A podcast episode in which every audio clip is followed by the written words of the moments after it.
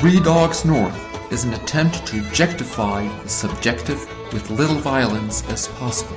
The following has been torn from its origins in space and time and put entirely at your disposal.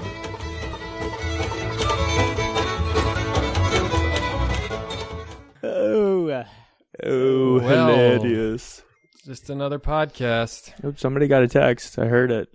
I gotta turn off notification. Turn off notification. Did you just abbreviate notifications? Yeah, but how do you make At it plural? ish. Notifications. I don't think that's a word you abbreviate.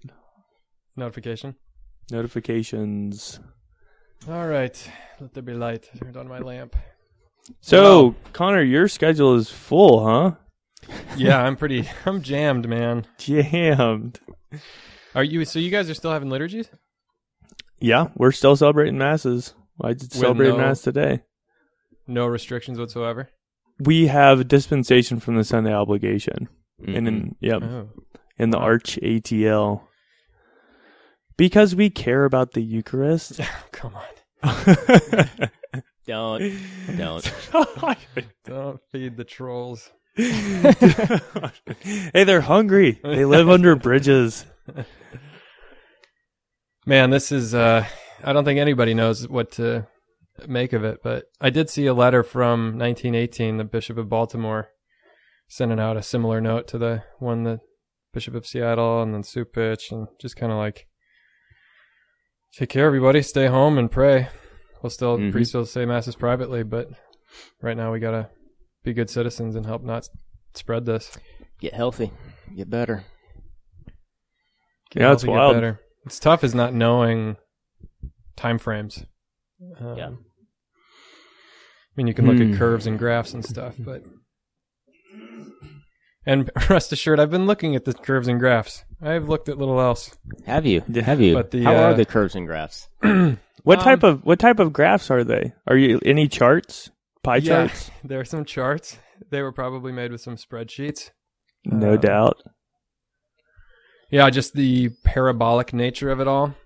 I mean, it's classic epidemiology. My biochem background is helping me a little bit reading the news. But it's uh this kind of thing it's like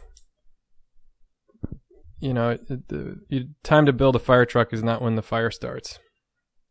That's kind of seems a little bit where we're at, so we're trying to just kind of get people out of the building Hmm. with what we have. Not to, I, I really don't want to contribute to any quote unquote hysteria. For sure. For and I sure. think that there's plenty of reasons to stay calm. Um, and that this is probably the beginning of something that's going to be more boring than it is scary. That's my opinion. I'm not an expert. Um, And hopefully that's that's how it goes. yeah, Yeah. I think there will be. Well, I don't even want to say, but I, I'm prepared for some sadness. Mm-hmm. Um, but I think there's a lot of reasons to be grateful that we know as much as we do and understand viruses and have electron microscopes and things like that. So we know what's going on somewhat, even if we are vulnerable. Sure. Um, that we have mass communication to be able to communicate to our people. Um, that we have a more or less cooperative society, you know? Mm-hmm. that this is these are all good things. But I do I do know that 3DN Nation was probably like, where are they at? Are they sick? What happened? So we just had to get on the horn. Sick? No. Quarantined? Yes. yeah, so you are you're under quar- quarantine right now, right? I what does that I mean? am. I am. Ooh, should I just should I give folks an update? Is that okay?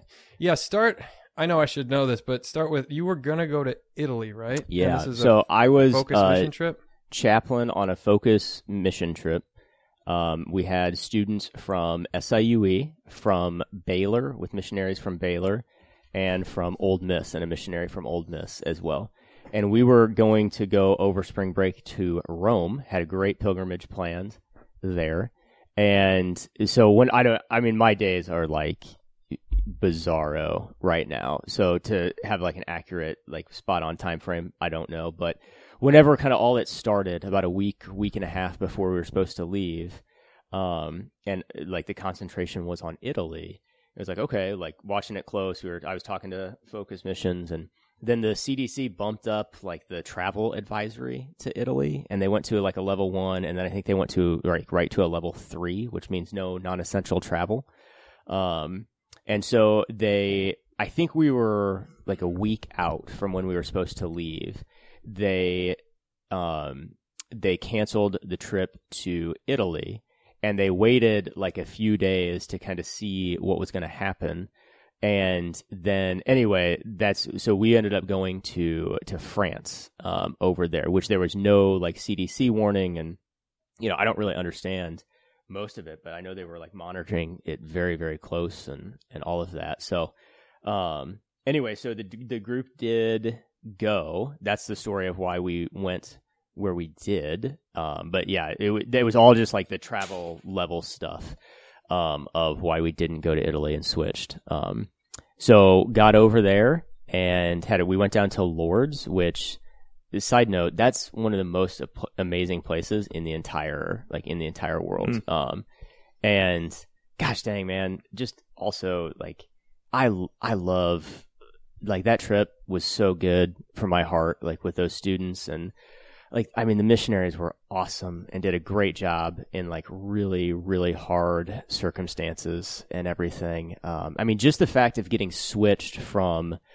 like you know what's oftentimes like a once in a lifetime trip for people like to go over to Rome and see the church in that way and to get told like a week before like hey you can't go and we're going to send you somewhere else that's great but um, I was I was just blown away with like the faithfulness and um, like how good the hearts were on on that trip, um, just across the board. Like certainly the missionaries, but all the students as as well. And um, I might like I'm kind of getting emotional even like thinking about it, but like Mary is real, man, and like some of the graces at Lourdes were unbelievable. Like just hmm. from this privileged place as the priest on on the trip of I mean it was like I mean, it it like moved me deeply uh, to be able to just kind of, yeah, like especially just a couple of the the people on the trip to kind of walk with them through some stuff and then see the Blessed Mother respond and, um, yeah, like really really good. Um, but anyway, long story short, we get back to Paris. We were going to go to the Zoo as as well. Like everything, you know, kind of was looking okay, and all of a sudden, it I kind of started to like I wasn't following it too closely, um, just because I think I mean Focus Missions is a good organization and competent and everything like that. Um, but they and so I was just you know like I'm sure we would hear from any anything from them, but when they started canceling like the big basketball tournaments, mm-hmm. I I was like, okay, this is like like that's kind of worrisome, just because I don't know how else to say it, but like when you start to see stuff that is affecting like that much money, like to me, that's when it says like this isn't a political. And not that I thought it was a political thing before or anything like that, but like, hey, this is kind of something different now, you know. And anyway, long story short, we were in bed because it was like three o'clock in the morning. But when President Trump came on and um, did the travel restrictions like that, apparently I haven't watched it all still, but it w- it definitely seemed like he said he was shutting down travel from Europe, like mm-hmm. period. Mm-hmm. And so my phone like blew up, rightfully so, and got right a hold. Like I mean, I couldn't have talked to Focus Missions like 20 minutes after that, and they were already working on flights for us. And they called and said, "Hey, get everybody up and like get them to the airport, and we'll get you on flights today." Um, and I don't even know if they knew like where in the United States they were just going to get us to the United States to give everybody back. And it was probably an hour later they um, they called and said, "Hey, it doesn't apply to American citizens," and they, they kind of laid out the reasonings. And it's you know it was um, it was kind of like just kind of hold hold the course there, and like you'll get you'll get home and everything like that. So we tried to be very conscious that I mean we did like what we could, and the students were great. Again, the missionaries did an outstanding, outstanding job um, keeping everybody calm and uh, like safe and hydrated and everything like that. And um, ended up we got back uh, safely on yeah like uh, Saturday, and everybody like everybody is home and accounted for and and safe. Like everybody when we came into the United States, everybody screened uh, negative for the coronavirus and um, and like we're we're all back doing a 14 day self quarantine, which applies to all people that have been through Europe at all in the last um, two weeks, and so that includes me now. So I'm hanging in my house, got a lot of good food and a lot of offers from very generous people to uh, to bring me food, and I'm going to. Um, honestly, I hope we we can just you know pound out like ten podcasts in the next two weeks. and my plan for real. Uh, like, now I get why that text was funny when we were discussing times, and you said, uh, "Let me quick check my schedule." Yeah, that works. so roughly, I have like 20 minutes a day accounted for uh, in the next two weeks. So whenever you guys want a podcast, um, let me know. Oh, there's that cough. yeah, that's right. Um, Not funny. Not funny. Too soon. Too soon. um, but no, it is interesting because, like, I mean, I just like I'm a hundred percent, you know, on everything and got to stay in the house. So I'm I'm literally going to pray and shred. Like those are the two things that I'm going to do because I was so like it took me. I was so genuinely worried um, that something else was going to come up when we were there. Um, so pretty much after like the travel restrictions happened, it was just everything was amped up of like, hey, now our job is to get like, and not that it wasn't before, but kind of our only priority here. I mean, is helping certainly keep everybody calm and help them process, but like just getting everybody home safe and and healthy. And man, like when we were first back to the states, like I. I was like pretty internally. I hope I like stayed calm and everything outwardly, but internally I was pretty pretty worked up, and so I just needed to like first day back. I just needed to run, and I was like, I yeah, I just need to like sweat some of this stress out, um, type thing. So anyway, so it's just kind of setting in for me, but I agree totally of like, um, like staying calm and and doing what they tell you, uh, to do is like you just kind of got to write it out now. But yeah, I think especially after like spending that really privileged time with the Blessed Mother is, if nothing else, like the 3DN message is that prayer is real and that it works. Um, like I don't have really a conviction to share anything besides that, and it doesn't think anyway anything at all away from like modern science or modern medicine or prudence or like scary situations.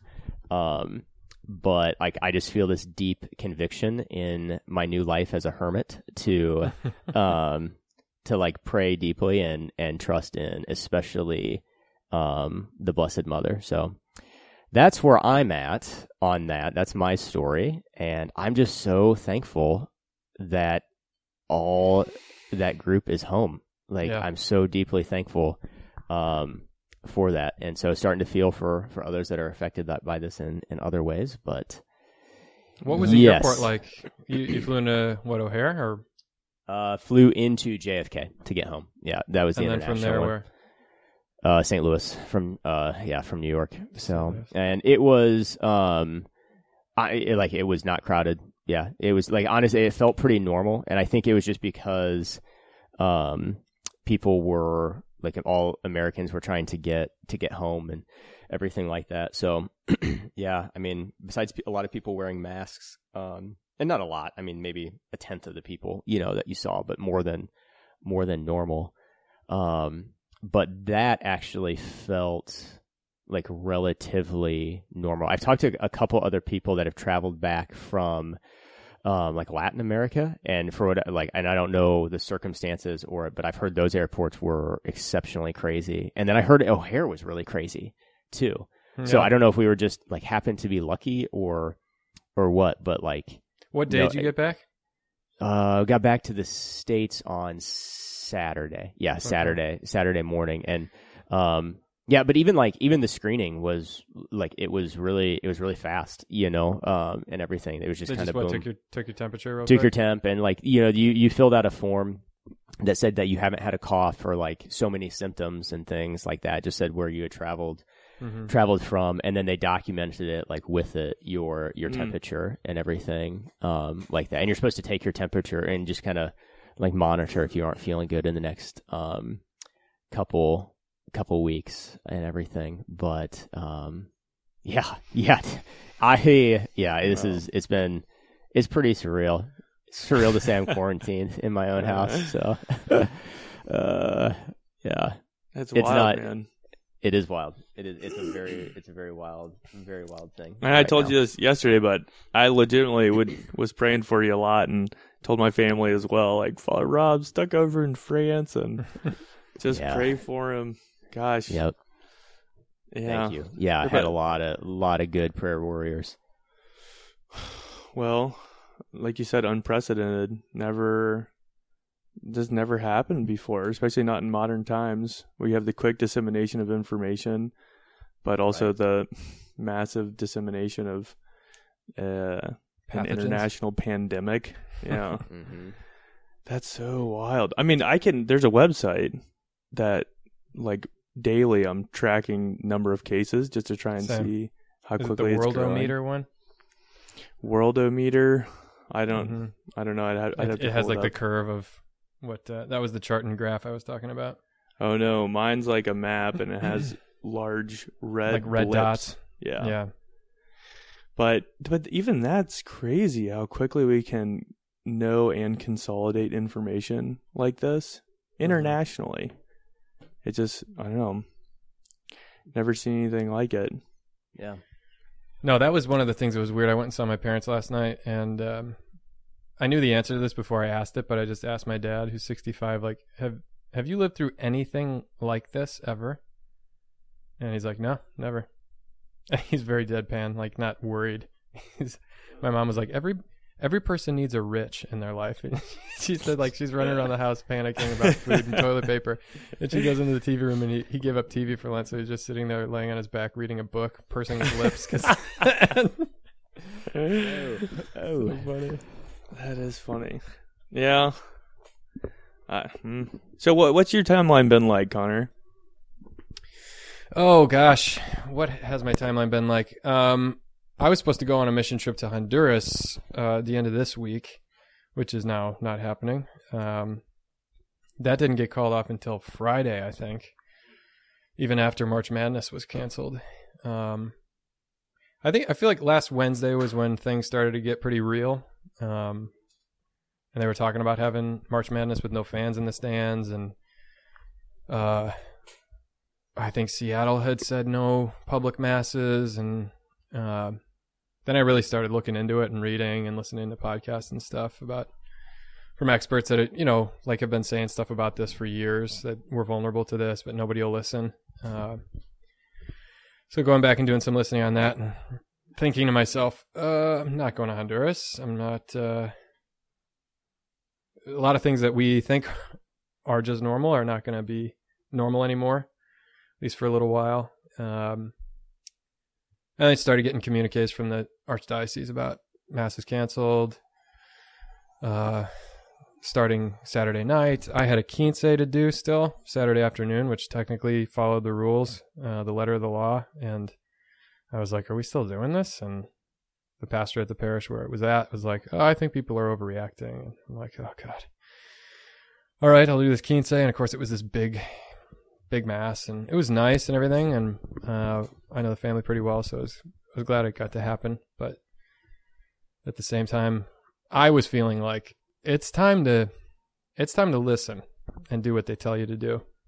Because these things like you said Rob it's not it like ceased being anything political. Like at first it seemed like my honest uh, assessment was like I don't know which side I'm supposed to be on. Like, you know, it's kind of like if you're pro life, you probably don't take the environment as seriously, you know, like these weird sorting of political views that we have, depending on like the parties. Uh, these issues that seem unrelated, then you just get like grouped into a tribe. And I, my first assessment was like, okay, it's hard to tell what information to believe because, uh, there could be an agenda behind it, like with everything else. You know that the issue is not actually the issue, whether or not coronavirus is a real problem. Uh, and is this to make people look bad or to make people look good or whatever? And um, and then when like just everybody, no matter what side of the aisle you're on and what state you're in charge of, starts like really telling people like don't go to bars on St. Patrick's Day and things like that, and getting tests out there, and um, then I started to feel like okay, this is kind of like 9/11 ish, you know, where this is just a thing that now people aren't really arguing about unimportant things. It's more like, hey, let's stay calm, do what we can, um, but take this really, really seriously. Um, and I just read this past year uh, for a book club a book on the 1918 influenza, Spanish flu. Oh yeah.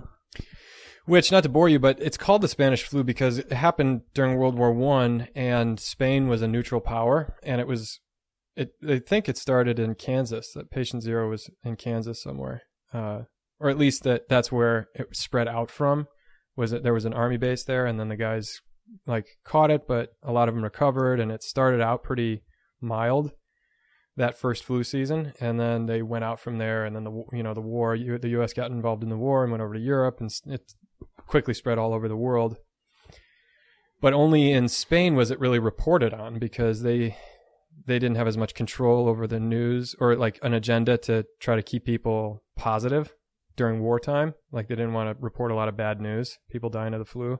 Hmm. But in Spain they did. So like, oh, Spain's having a real flu problem, but everybody was, but only they were talking about it. Interesting. And uh, then it kind of calmed down over the summer because of the heat and everything. But then that following winter of 1918 was a real disaster.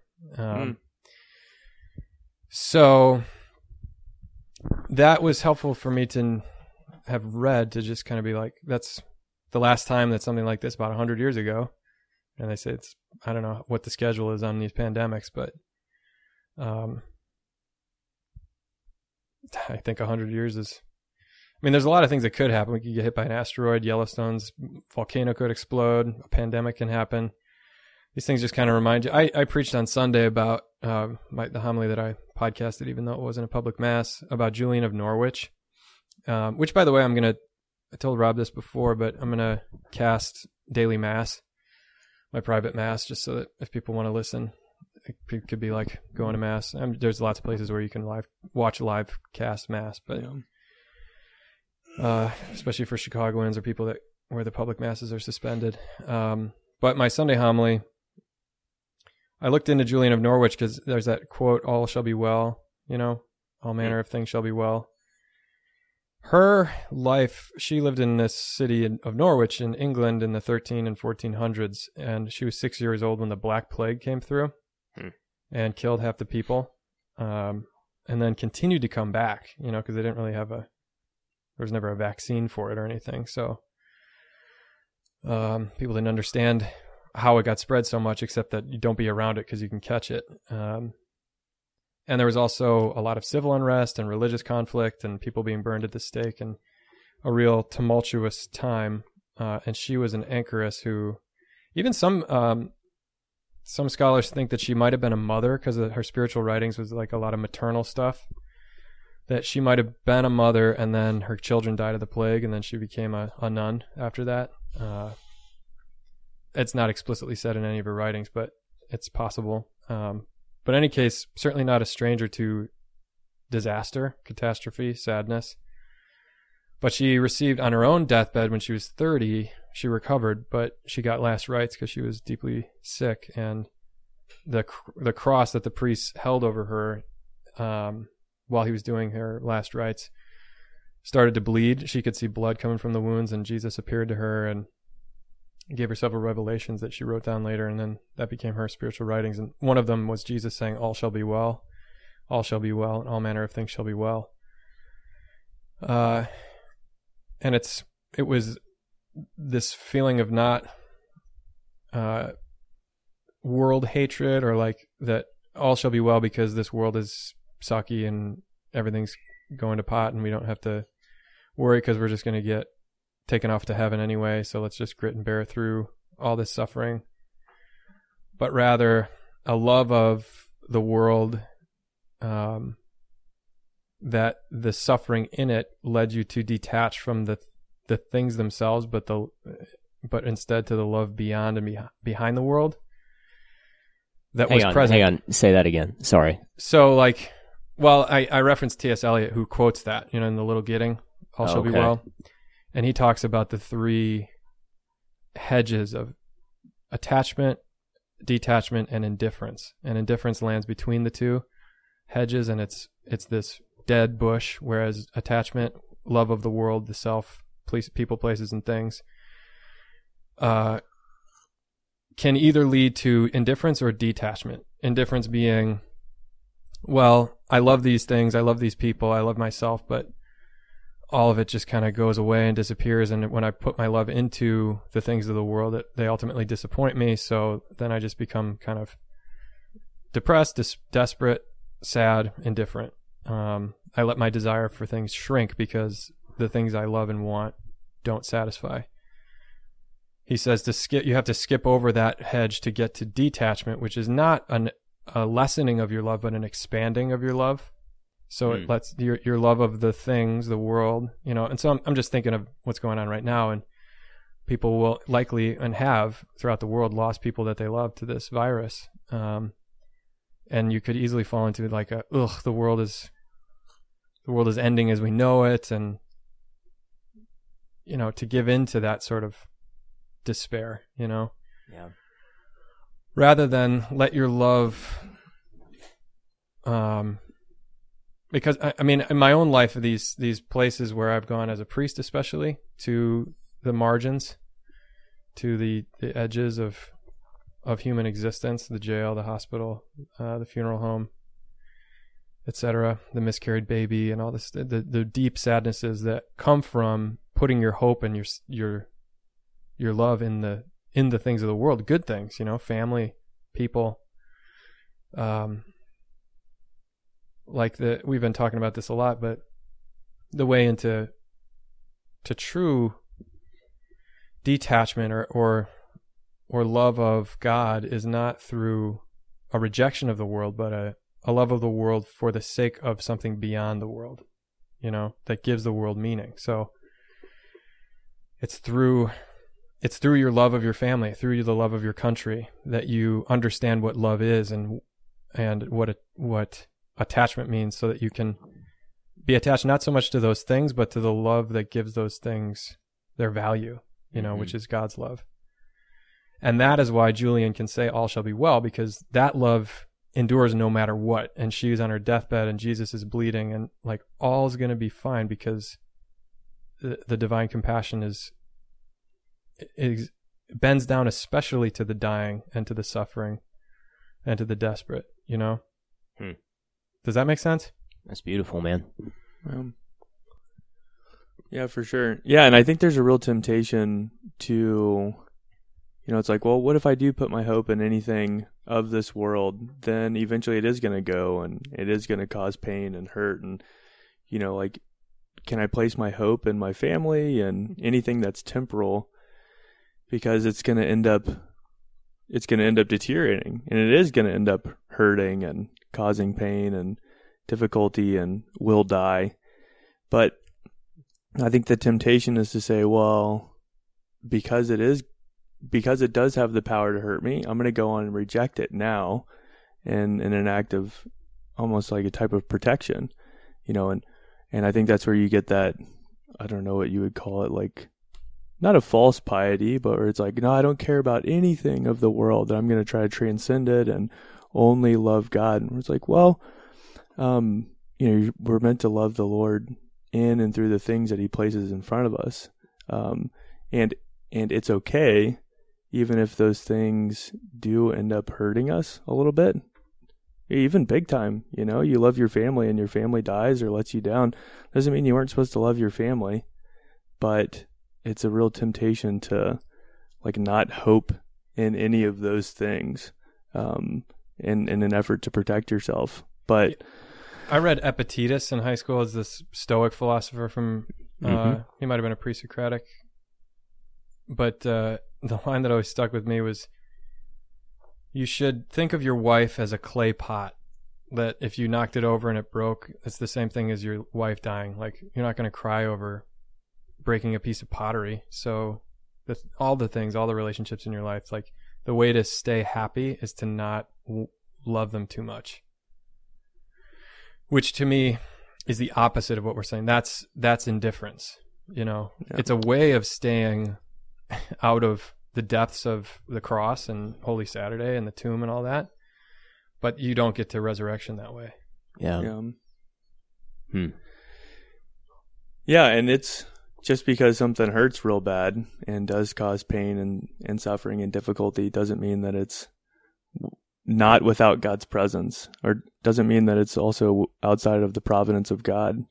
Um, yeah, ma- meaning it's okay to love things and, and to be sad when they are gone and Mhm. to be hurt when, when you lose those loves. Uh, And frankly, I think not being able to receive communion um, could make you want to receive communion even more, make you love the Eucharist more. yeah. Um, Yeah, dude, that's no joke. I, yeah, it, that is an incredibly hard thing to ask of the people of God, hmm f- for real. That that's what I preached on this Sunday. I mean, a little bit because you know we we kind of are seeing it coming in Atlanta just sooner or later. Like we're probably gonna, um, you know, the CDC just released information saying even gatherings over fifty or more should should not take place, should be canceled, are banned. And you know, it's tough to have a mass with less than fifty people, and so I, I think it's it's inevitable. But telling people, you know, hey, you know, I'm an army chaplain, and there are folks overseas who are deployed, and you know, they, they don't have access to priests, not not even daily, not even weekly, but like monthly, you know, and and it, it really is it, it's very very tough but it's also possible. Like obviously god's grace is not limited by those things but man in modern times especially here in the united states we've never had to do anything like this. Even during the great wars we still had masses going on daily and weekly and I, i've never heard of a time in the united states where we've asked people to abstain from coming from to mass or closed closed churches for weeks hmm can y'all think of any time in the in the history of the country you've Spanish had to do flu. that? They did Oh. that in 1918. in 1918? Wow, wow.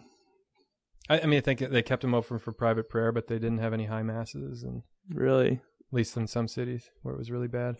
Yeah, I heard I mean, 50 million people died of Spanish flu. Hmm. throughout the world. 50 million. Mm-hmm. I heard that the mortality rate. So it, it's Let me interesting. check that because I know this is Three Dogs North, but I don't want to be super inaccurate.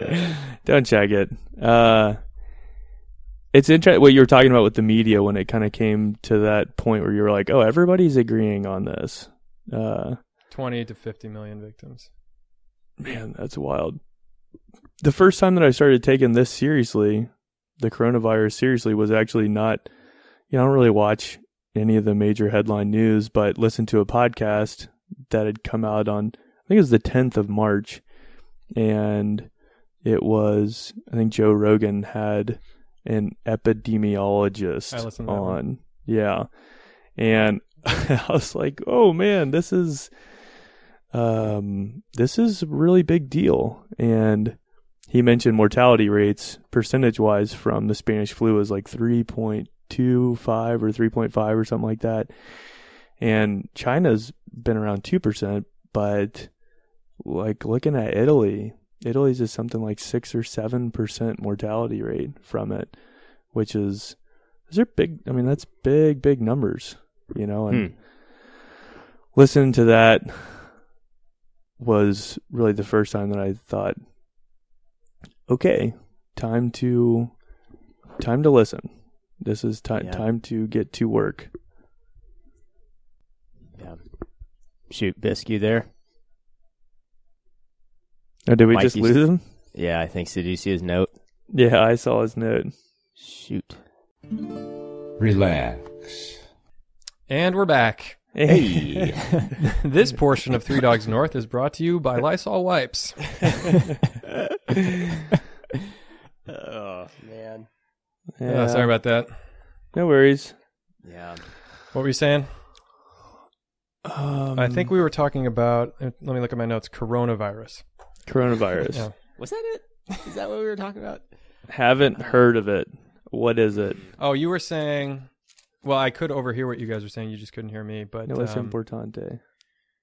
when you started looking at the news, or when you started taking it things seriously. Yeah, yeah. Well, and it's also an interesting thing that uh, it wasn't through any of the major media sources that Mhm. I I got any of that sort of credible information. And then my dad spoke to a couple of um, medical professionals and was like, "Okay, uh, time to take this seriously." So he's. Oh, you were talking about Joe Rogan too. I was talking about Joe Rogan, yeah, Mhm. which is a very interesting interview that he has with that guy. yeah, I thought so too. I, I think he wrote a book in like 2010 that predicted, well, at least revealed some of the holes in the current healthcare system that Well, and also not SARS. capable of it. In 2003, SARS happened, which is, was a coronavirus. Uh, yeah, yeah. So, I, you know, it, it. I guess just to juxtapose, you know, what what you're saying as well, Connor, because I, I mean, obviously, I totally agree with you. It's like all will be well, even if everything does kind of fall apart. You know, there's still in loving the creation, you can also in loving creation correctly, you can come to love the source of creation, and that that's that's well really said. true. That's kind of what I was trying to say. Mm-hmm. Yeah, that was very well said. Um, so, you know, I- an image that has also stayed with me is that we had a couple of people, you know, once public events were being discouraged more and more, you know, every church has people that come in and in high school in in basketball, you know, people who wouldn't leave the gym, we'd call them gym rats and they're just like always in there. You can't get rid of them. They're always shooting around and they're always doing. Well, there's like church rats mm-hmm. and these folks that they just they live there. They just live and pray with the Lord and we have a number of them at our parish and it's just incredible to see. In a lot of ways I come in and I feel like like this is their church. This is their home, you know. We should we should think of something better to call them. I know the Yeah. church rats. yeah. Not the most flattering, especially when we're talking about a plague-like disease. How about church spread. sharks? Because I see these sh- shirts now at the gym. Called, it said Gym Shark. Gymshark. Church shark is hard to say though. Yeah, Churchers. gym rat sounds Chur- better. they're church churchers. church. They do. They church. Mm-hmm. No doubt they church. Mm-hmm. But it was okay. We'll we'll uh, have to brainstorm about a better nickname than that. Um, but it it was interesting to see, you know, these crowds of people. They come and they go on weekends, and even sometimes in daily mass, and you know they come and they go. But but then when the news came out um, uh, about large public gatherings being banned and being discouraged, um, that these people, these churchers, uh, these church sharks, uh, they were just unfazed. Like they Hmm. just, in a lot of ways, they were already, they're already dead to the world. And actually, a couple of them, um, because of their cir- circumstances and situations in life, like they don't have a ton of hope in in living forever. Like that's not the thing that inspires them. That's not the thing that brings them life. Um, you know, I, I don't. I'm trying not to divulge any information on them, but some of them are sick with you know different stuff, and and this is where they come to live. This is where they come to breathe. This is where they come to commune with God, and and as this news was was growing and and people were discouraged from coming into public places more and more, like they just kept doing they just kept doing their thing because in a lot of ways they're like they're already dead to the world. And it reminds me a lot of obviously what Paul talks about, but the movie World War Z came to mind. We watched it the other night. I, I showed it to the you? missionaries. Yeah. A couple of those scenes and I mean that movie is so cool for a lot of reasons, but uh you know the zombies that sickness, the infestation, it doesn't affect the people who are in a sense already dead or Mhm. are, are already dying, dying of sickness and just some of those scenes from the movie popped back into my mind like these hordes of zombies that are flooding into Jerusalem like eh, scaling on one another's heads to climb over the wall. And they they pass right by these sick people. So it's just hordes of thousands of these like infested humans, and they the sea just parts around those people that are kind of they're already dead, and you know I I think that's kind of the flip side of the coin is yeah we love creation we love life and but also like we're we are called in freedom to like we're dead to this world. We die in baptism with Christ to this world as as well and and there is a real type of freedom in that too and it was cool to see that embodied in some of my people who like no matter what's coming even an international pandemic like they know what they're about Hmm. and they were kind of Hmm. untouched even by some really difficult news you know that they could possibly get sick they were like dude i don't care this is what i'm about i'm not going anywhere like i'm un- i'm untouched by this plague i'm untouched by this pandemic and That's Yeah. a great ba- that's a really great balance because it doesn't it doesn't set it in competition with anything else going on either. Hmm. Does it, you know like it's like that living that way doesn't like I don't know. I just don't hear it. I don't hear in what you're saying like in them anything um any type of like disdain or like rolling of the eyes either of like precautions or anything like that. Does that make sense? Oh yeah, yeah. Because I those same people when we said, you know what, hey guys, we're we're closing all non-essential events. So if you could, Right. you can go and pray in your home. Oh yeah, for sure. Do Right. just like a, a holy indifference to it. It's just, yeah, Yeah. I'm gonna go and I I know what I'm about. Like you can't touch that. What's the line? I'm trying to think of it right now. Love for life did not deter them from death. Is that what it is? It's in the breviary sometimes.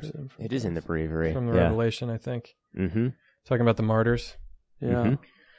Love for life did not deter them from death. Wow. Yeah. Um, makes me think of uh, Chesterton, who said, you know, why the church had always considered suicide so bad and yet martyrdom so good, even though, like, when you read Ignatius of Antioch, he's just begging people to let him be martyred, and it's Hmm. almost suicidal. It's like, I want to die. I want to get eaten by the lions. Right. Don't stop. But it's not that he hates the life. It's not that there's nothing in the world worth loving, so I might as well just die. It's that there's something even more that I love even more than my life. Hmm. And so Yeah. I will not my, let my love for life deter me from death. right. It's not that I hate my life. I love my life, but I love something else even more. Right. Yeah. Um. Hey, I don't have to go immediately, but my pastor just texted me, and we have a we have a staff meeting. I think he just Mhm. got off a call with the bishop. At Mhm. I'll have to leave in like ten minutes. Okay. Yeah. Yeah. Well, hopefully we'll have this solved by then. Just a heads Yeah. up. Yeah. yeah. So Rob, when you were in France, uh, really, at least in in, in my world, things started unfolding on Thursday, and yes. In my world too. Yeah, yeah. Dominoes, it, they just fell like dominoes after that. So I think Wednesday maybe was NCAA's, and then maybe even Thursday. But then by Friday, like everything had already been canceled for the most part. Mm-hmm. Yep. Yeah, Yep. That it happened in a hurry. It did. It did. Yeah. No, it was a it was an interesting um you know combination in in the experience of like yeah, what we've been talking um about here and just yeah, it's just this combination of that I don't I don't have words on it yet. I mean a lot of processing left to do or even like I was telling Mike Connor when we were reconnecting there that I feel like I'm like 3 days behind you guys on like uh, reading on you know what i mean? Like i'm just my focus has been like okay we need to get this group home safe and healthy. That's been it you know in it. Um but i don't know there's something um to that mike i mean i like that line a lot what did you say like the the love of love of creation will lead you to like the creator what how did you say that Yeah, that's yeah. yeah, yeah. I that's um, and even in something, something like this, there's just a sadness to it, and I think I'm still kind of jarred from the experience as as well. Um, but I was thinking as you guys were talking about all that, uh, Peter Kreeft has this great line um, and he describes Jesus as the tears of God. Like he calls Jesus the tears of God of like coming to be um, like with you, and it's but it's like it's only through that that you understand and can know like the power of God, um, like through His person. Um, and so I don't know. I, I I have a lot of processing to articulate it, but I'm telling you, man, like this experience was like, yeah, absolutely. Like we need to take these very seriously and like yeah um just we need to science the heck out of this you know? Like i don't know how else to say i know i quoted the martian there but uh and like bring it like bring all the science. Like i want all the science. Um and like i just yeah i i'm just like convicted of um nope like the the person of of Jesus is is like here, both here and um, in control. And besides, like just kind of a like a massive pull in my heart to say that I don't really, I don't really know what's going on there yet underneath that. Maybe we can have follow up, yeah. um, like follow up on it. Um, does that make any sense, or maybe it's just mm-hmm. throwing it out there? Yeah, and I one of the things I've been thinking about too. I read an article today about the time of the virus and how the church has lived through a lot of pestilences, and there's a lot of them in the Bible. Like after David does the census, he chooses the right. pestilence. Uh, this is not we are the people of God are not unfamiliar if you take them as a whole throughout history with praying to God about stuff like this. Yeah. But I think of the intention in the breviary in either morning or evening prayer that's about praying for good weather so there may be food enough for all yeah. And how that's the one the one prayer in the entire breviary that's optional. And that's like or you can just pray for uh deliver our nation from evil or something like that. Yeah. And I, I just feel like the way like our form of Christianity and worship and prayer has been formed by a certain detachment from the normal human experience. And mm-hmm. I've talked about this a lot um, ad nauseum, uh, but connection to reality and the fact that this is this is something that does happen and has happened a lot.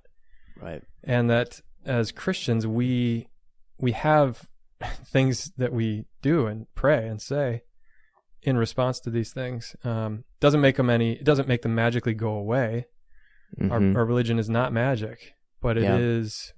It is very much connected to real human experience. That's it, man. Like that's it. But the experience of that in it's like it is jarring you know, in in new experiences of um of that of just um like I want to be careful how I word this. Like I said, I don't want to like miss like I I I don't want to misspeak, nor do I want to sound like overly dramatic in any way. Um, but I mean, literally, like we were, you know, I mean, just in like yeah, an abundance of of caution and everything, and like not even not even like life and death for the group just because of the ages. Like that wasn't the concern. It was just kind of getting them home without like major like head ups, headaches or setbacks and things like that. So I don't want to sound overly dramatic, but just like I mean the last two nights in Paris just like going around and I would just I took Lord's holy water and like I would just bless like each one of the people on on the trip. Um and it was so it was kind of like maybe maybe like what's coming out in me is like yeah like bring it science like please please show up here. Um but like the church needs to show up too you know in that yeah. and not in competition. Um but just like th- there the there's something like science well, yeah, but you you know what I'm saying though. No, like, I know, I know. Like totally that aspect has to be there for this to be a human experience, right? Like in all of the the seriousness of it. Yeah. Yeah. Absolutely. Yeah, science has a part to play, obviously, but it's it's also doesn't have the final say of mm-hmm. it. Like, yeah, and I th- I think that's a question that a lot of dioceses are asking, and we're probably about to ask the same thing is okay, so what does it look like that God's love is present in this moment? Mm-hmm. As yeah. as the extension of the body of Christ here, because it's real. you know. Um, but how do we do it? Exercising proper precaution and, um, you know, uh, what? How are we good citizens? Like, what does the common good look like here? And, and I, I think we- for me, it feels like it's just kind of this notion. I know I'm like part of it too, but it's like, yeah, like what does that what does that look like? And just kind of re- maybe realizing like how important it is that we do show up. You know, I thought I just like the the sign that kind of popped into my head. Of, have you ever watched the old movie? I think it's like, uh, oh man, it's about the Cuban Missile Crisis. I'm pretty sure like 13 days or something, and it was there's a scene I'm thinking of, and people think like this, in a sense, this kind of end game war is coming. And one of the most moving scenes in it is that they they open up the churches for confession, like in the middle of the night, and there's like lines out into the street to come to confession. And it was just again not not to say like we do that now, but it's like wow, like yeah, the church showed up there, you know, and and right, like maybe it maybe it's just a calm voice here saying like, no, hey, like we're gonna like catechize about what a spiritual communion is, and like just be kind of good citizens and be part of the solution to make making this not worse. But it's just like a deep desire and prayer that we can do that well. Maybe that's what I'm feeling. Hmm. Yep. Yeah. It's like Mr. Rogers said in times of crisis, look for the helpers. Yep. There's always people that help. That's that was his way of being optimistic about humanity. Hmm. When things really go bad, there's always people that go above and beyond. Yeah. Yeah. The Maximilian Kolbes and stuff, par excellence, but just in general. Yeah. Well, we'll see. I, Yeah, yeah. we will. it is odd but cool to see how um, big crises like this, you know, it, it does bring out the best in people. It can bring out Mhm. the worst, but you just see some amazing stuff and um, yeah, we'll see what happens with it. Yeah, not a huge fan of people buying out all the hand sanitizer and selling it at a premium. That's that's That's Not- maybe not the that's maybe not the best of humanity. That's not the best of humanity coming out. don't like that too much. Yeah. Yeah, was that you, Connor? if so, could you just mail me some? If the price is right, it's gonna cost you. Ran out of TP a long time ago. Been using Leafs. All right, hey, I got to go to a staff meeting. All right. Oh, staff. Hey, let's another get a string of text messages going and podcast like later today, tomorrow. Yeah, Two days. You guys. Yeah, sorry, I got a dart. I. Yeah. Well, hold on. Are you are you done recording? I can I can be. One, Yeah, two, could you? three.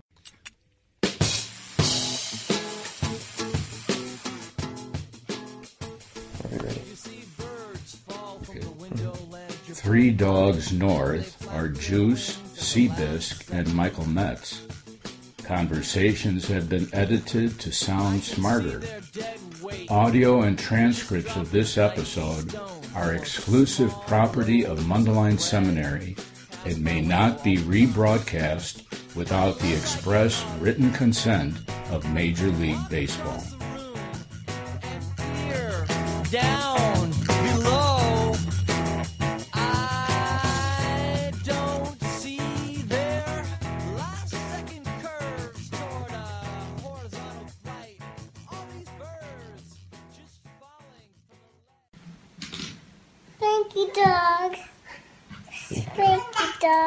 Good girl.